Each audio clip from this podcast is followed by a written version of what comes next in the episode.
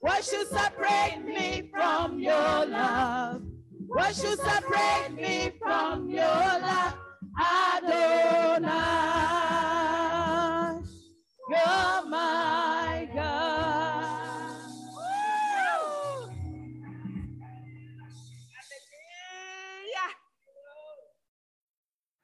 Now, our sermon text today is very short, so you may remain seated. It's from the book of Romans, chapter 1, verses 16 and 17, and, and it is that very topic faith. Romans 1 16 and 17, the apostle writes, For I am not ashamed of the gospel. For it is the power of God for salvation to everyone who believes, to the Jew first and also to the Greek. For in it the righteousness of God is revealed from faith for faith, as it is written, the righteous shall live by faith. This is the word of God. The Bible tells us that in the beginning, God created the heavens and the earth and everything that is in it the plants, the trees, the fish and the river, and the seas, the animals roaming the earth, birds in the air, and finally, Adam, mankind, and only Adam being created in God's own image. All creation was appointed to serve mankind, and mankind was appointed to serve God by keeping and tending the rest of creation as God's steward over creation, God's representative. We are created as moral beings, which means we are created able to love God and our fellow human beings, or not to love God nor our fellow human beings. The purpose of human life was and is to glorify God by loving Him, trusting Him, and being obedient to Him. But the first humans, Adam and Eve, our ancestors, they chose not to love, not to trust, and not to obey God. Desiring to be like him, they rebelled against his authority. They decided that God was a liar to them and that his intention for them was evil. They broke his one command that they that God had given them, not to eat of the tree of knowledge and good and evil. The essence of their sin was not to trust and obey, which is not to, to love God. And that remains true even today. The essence of your sin and the essence of my sin is lack of trust, obedience, and therefore love of God. Since then, sin, the complete separation from their creator, the complete inability to live according to God's will, the complete inability to do good to others has been the state of mankind and the relationship of all men and women with God. We, the Bible says, we are born in sin. Sin makes us enemies of God, foes of God, as we have sung in the song a couple of minutes ago. And as God's enemies, all mankind is the object of his righteous and terrible wrath. The Bible says that in his wrath, because they exchanged the truth of God for a lie, and they worship and serve the creature rather than the creator, God has given men and women over to vile, that is, shameful and destructive passions. The Apostle Paul continues and writes even women exchange the natural use for what is against nature. Likewise, also men leaving the natural use of the woman burned in their lust for one another. Men committing men with men committing what is shameful. God gave them over to a debased mind to do those things that are not fitting they were filled with all manner of righteous unrighteousness evil, covetousness, malice. They are full of envy, murder, strife, deceit, maliciousness. They are gossips, slanderous, haters of God, insolent, haughty, boastful, inventors of evil, disobedient to parents, foolish, faithless, heartless, ruthless. Though they know God's righteous decree that those who practice such things deserve to die, they do they not only do them, but give approval to those who practice them. Romans chapter 1, verses 25 to 32. Now, could this text be more up to date than in our days?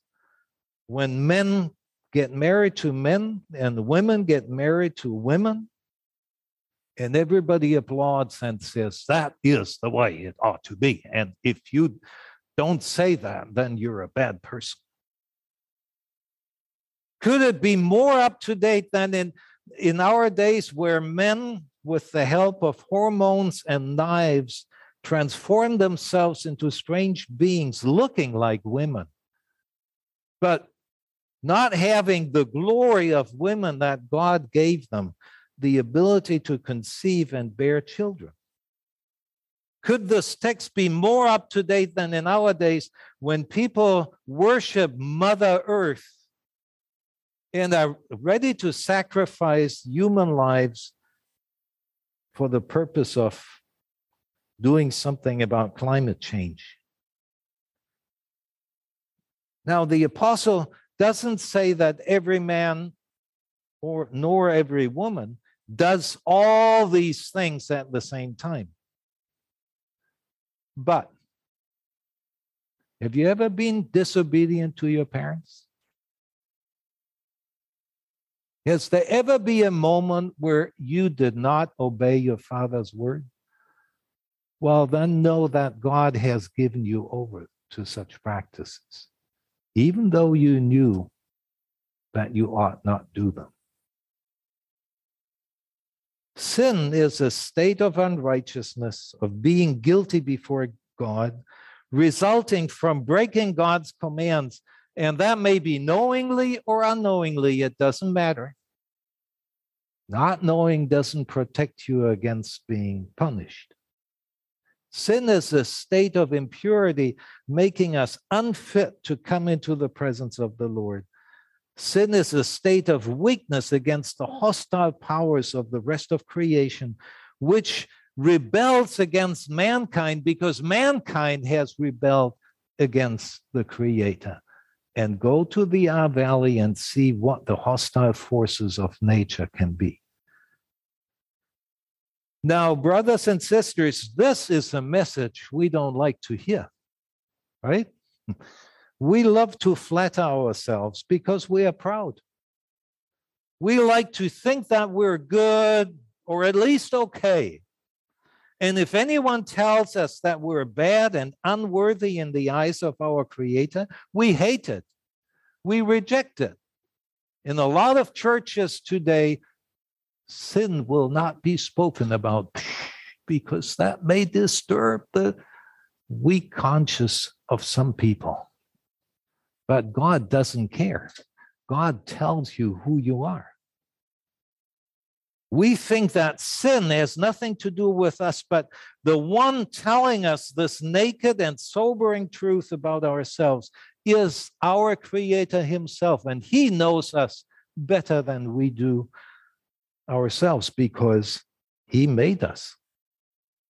And He says this about us in His holy word none is righteous, no, not one. No one understands, no one seeks for God. All have turned aside. Together they have become worthless. No one does good, not even one. Their throat is an open grave. They use their tongues to deceive. The venom of snakes is under their lips. Their mouth is full of curses and bitterness. Their feet are swift to shed blood. In their paths are ruin and misery, and the way of peace they have not known. There is no fear of God before their eyes. And isn't that true? Modern man wants to talk to God eye to eye. There is no fear of God. And again, God doesn't say that every one of us is as terribly bad and debauched as he or she could be. But even if you aren't, you don't love, trust, and obey God as totally and completely and deeply as He wanted you to do when He created you. And so you, you and I are doomed for death, which is the just punishment for our sin. And there's nothing we can do about it. But the word of God does not end at that point. If you cannot do anything to get yourself out of the state of sin, God can do. And the good news is, He's done it already. God Himself has done everything necessary to get you out of your misery. If you cannot do anything, to save yourself from the wrath of God, God can do. And the good news is that He has done everything necessary to save you from eternal destruction. If you cannot clean yourself from the stinking dirt of sin that covers you, God can clean you. And the good news is that He has done everything necessary to make you clean, to make you fit to come back into his presence. In his great mercy, God has taken the initiative to save you. How precious is that mercy to save us? But, brothers and sisters, we cannot realize how precious His mercy is unless we first realize how dirty and how guilty we are before the Lord. And that is why God teaches us and wants us to be fully aware of our sin. Because only then we will appreciate the glory of his mercy. The Gospel of Luke tells us that one day while Jesus was eating in the house of a Pharisee, a locally known whore came to his seat. Well, in the morning service, somebody came to me and said, No, Pastor, the Bible doesn't say she was a whore. The Bible says she was a sinner. Oh, yeah, but she was a woman and a well known sinner. And so, what kind of sinner was she? A whore, of course. So she came, she walked up to Jesus' seat, she washed his feet with her tears and wiped his feet with her hair. And the Pharisee was shocked. And the Pharisee said to himself, If this Jesus were truly a holy man, he would know what this woman is, what kind of a sinner this woman is, and he would not even allow her to touch him. And what did Jesus say? Jesus said to the Pharisee, Simon, Simon, her sins, which are great and many, are forgiven. And that is why she loves much. But to whom little is forgiven, the same loves little. Now, take this principle to your heart, brothers and sisters. If you think that your sins are little, God's mercy will have very little value in your eyes. You need to be really hungry in order to appreciate a good meal, right? If you're always filled, you cannot appreciate a good meal. You need to be really thirsty in order to appreciate a fresh glass of water. If you've never been thirsty, you don't know how wonderful a glass of water is if you think that you are so great that of course you deserve your husband, or of course you deserve your wife, that will be the end of your marriage. Because if you think that you're so great that you deserve your wife or you deserve your husband, it will take you five minutes and you think, oh, I actually am so great, I deserve more than him or more than her. But if you're like me and you wake up in the morning and you see she's still lying there in the bed next to me, and I think, oh my God, I'm such an idiot, and she's still there. I don't deserve my wife's love, but she still loves me. That's what glues a marriage together. And so it is the same with our relationship to God. We need to appreciate the greatness of His mercy, of His grace. And we will only appreciate that when we realize the enormous, how enormous our sins are in the eyes of our Lord. Amazing grace. Amazing grace. How sweet the sound that saved a what? A great man like me? No, a wretch. What is a wretch? What is a wretch? A poor, desperate, helpless man or woman. I once was lost, but now I'm fi- found, was blind, but now I see. So, brothers and sisters, realize what wretch you are in the eyes of your God to see how amazing is His grace. Now, the name of the good news the Apostle Paul speaks about in this text is called the gospel of Christ. Gospel, the Greek word is oi angelion, you angelion, EU. We know that from euphoria, right? Or utopia. The, this little syllable, you, means great joy, wonderful. So, gospel means good, wonderful, joyful news. It is not news in the sense that it was known before. The apostle says, as it is written, to remind us that all of what we call the Old Testament has already announced the good news of the mercy of God. But it is news in the sense that from now on, it is a public declaration. Everybody can hear it now. All around the world, people can hear it now. It is the gospel of Christ because it is the good news that Jesus Christ preached while he was living among mankind. Repent, for the kingdom of heaven is near. And whosoever believes in me will not die, but live.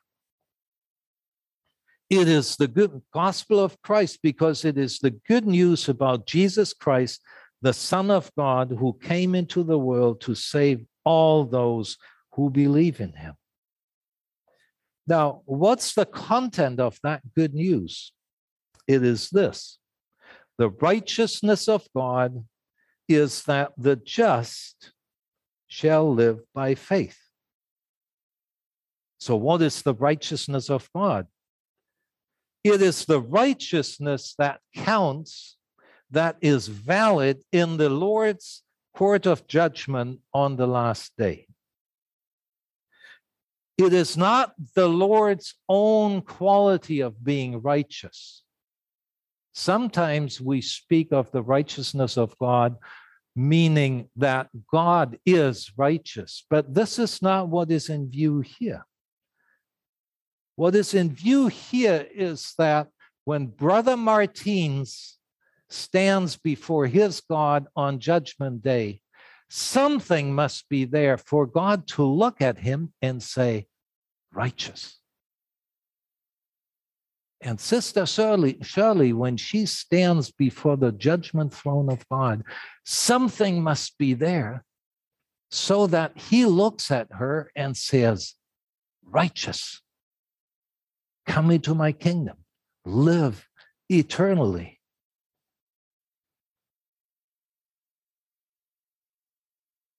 Now, what is that righteousness?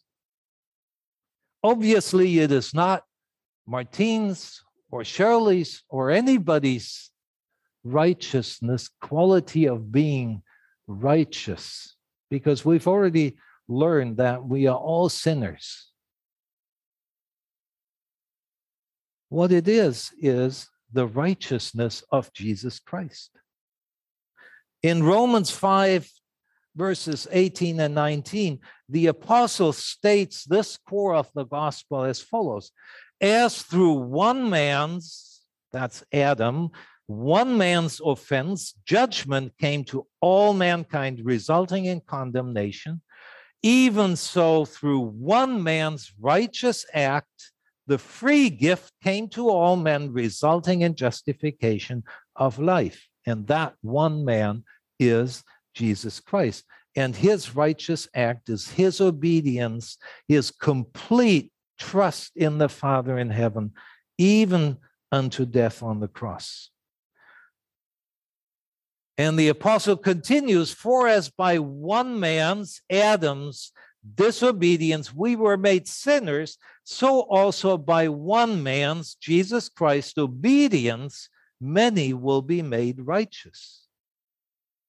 The righteousness that counts before the Lord on Judgment Day is not the fruit of your own righteous acts, simply because we have very, very little to show. It is the righteousness of Christ, the one and only one man who was without sin. Now, remember what we heard in the scripture lesson. God spoke to Abraham and Abraham was in a very hopeless situation, he thought. Abraham was old. His wife, Sarah, was old, and she was way beyond childbearing age. They had no son, which means they had no one to pass on their wealth to. And they were very wealthy people because God had given them gold and silver and lots of animals and lots of, of slaves. And they had no one to pass on God's promises to them. The promise that Abraham would be a blessing to all nations. The promise that Abraham would have descendants as numerous as the stars in heaven. But without his own son, Abraham thought, well, God, nice promises, but you really have nothing to give to me. But God, God promised Abraham in that moment that in a year's time, Abraham would have a son from his wife Sarah. And Abraham believed, and it was accounted to him as righteousness. Now, was Abraham a righteous man? No. Abraham was a trickster, a liar, just a sinner like we are. But it was accounted to him as righteousness. And so what that says is God, who is infinitely righteous, took some of his own righteousness and accounted it to Abraham, wrote it on Abraham's account. So that from then on, although Abraham was born in sin like you and me, God would look at Abraham and say, Oh, righteous. Because he had righteousness accounted to him. It was not a righteousness that Abraham deserved or earned by what he did. It was righteousness transferred to him, given to him by God Himself. So that Abraham would live eternally. Why? Because he believed the Lord's promise. He trusted God, and the subsequent story tells us that he obeyed his command. Now, we're all lazy reading the Bible, right? And and I I'm sure you've never read the Bible this way. But what happened that night? Abraham went to Sarah's tent and said, Honey, time to make love because God said we're going to have a child. And what do you think Sarah said? Sarah said, You're crazy. And Abram said, God told me, and I believe him, and you better believe him too. And so they went to, to the tent and they made love, knowing very well that all their servants were listening and thinking, now the old man has gone mad. He's completely out of his mind. And they laughed about him, they ridiculed him. But Abraham trusted God against all the ridicule, against all the laughter, against all human reasonability saying chances are zero. That's what faith. Trust and do what God tells you, even you think it's crazy. And Abraham did, and it was accounted to him as righteousness. The righteousness that counts before the Lord for us is the righteousness of God's own Son, Jesus Christ. The question is how can you and I obtain that righteousness so that we have life? The gospel is the answer. Believe in the Lord Jesus Christ and be saved. Put your trust not in your own righteousness, but in the righteousness of the Lord Jesus Christ. Obey him. Trust and obey, and the Lord God on Judgment Day will account the righteousness of his Son to you and look at you and say, righteous.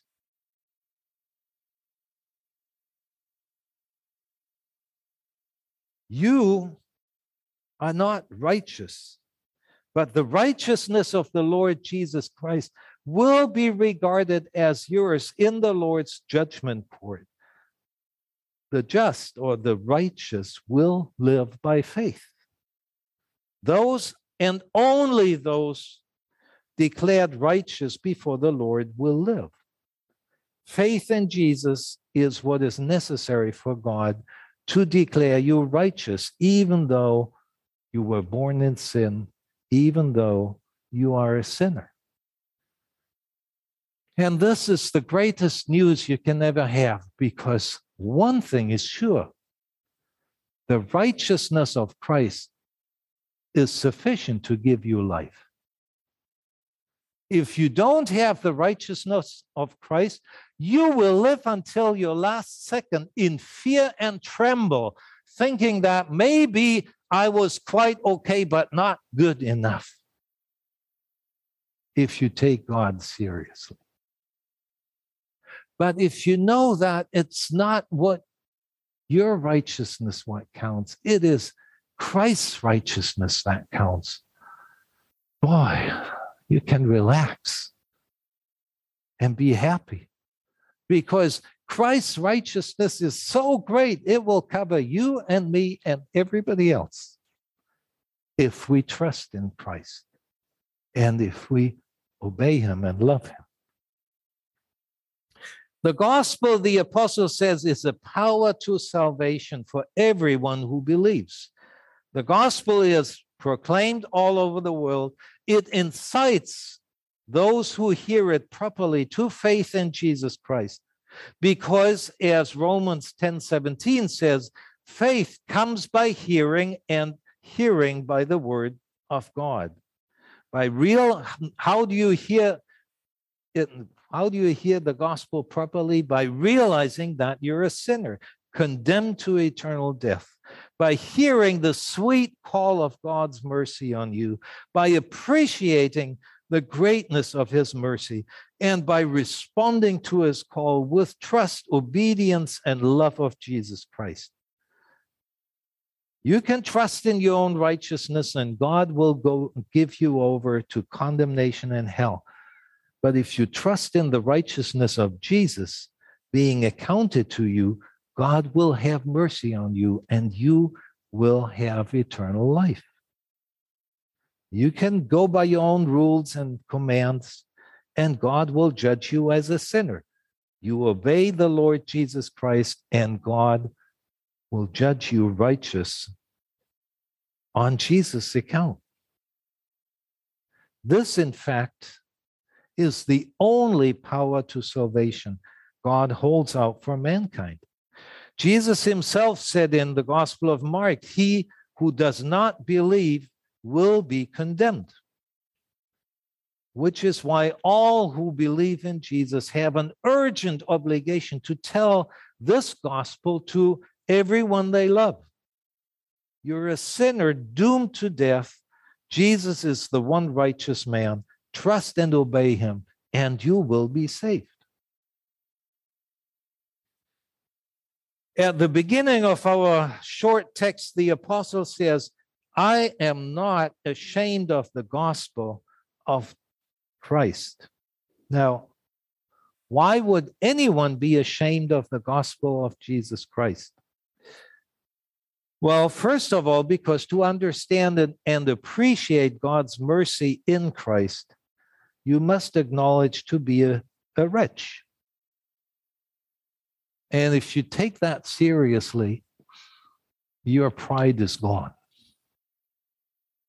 That's why we should be ashamed of the gospel, because it holds a mirror in our face. And if you look at it, what you see is, not pretty. Second, today Christians are shamed publicly for speaking about sin and death and punishment.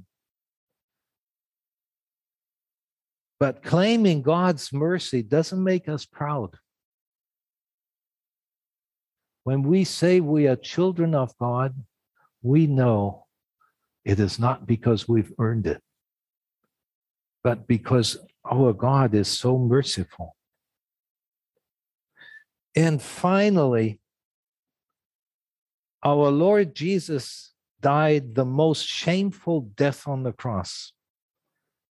And throughout history and today, believers have been ridiculed and shamed for worshiping a victim, somebody dying a shameful death. Back in Jesus' time, at, at the time of the early church, the Romans made awful jokes about the Christians because Christians prayed to someone who was slaughtered by the Romans. And today, you will find Muslims who say, Ah, you Christians, you're idiots. You're praying to a man who died on the cross. And we say, Yes, he died on the cross for us. But on the third day, he was risen from the dead. And that shows he is the Son of God. And that's the glory we worship. And so we need not be ashamed of the gospel. We have his righteousness, and we praise Jesus for, for what he did for us. We praise our Father in heaven for saving us by faith in Jesus Christ, and we rejoice in the life we have. Amen. And so, Lord Jesus, we thank you from the bottom of our hearts for coming to us as our Savior. And we confess, Lord, that we do not like to hear what wretches we are. But when we know what glorious mercy you have for us, we take it, Lord, and we're amazed of your grace. Amen. Amen. What should separate me from your love? What should separate me from your love? I don't you're mine.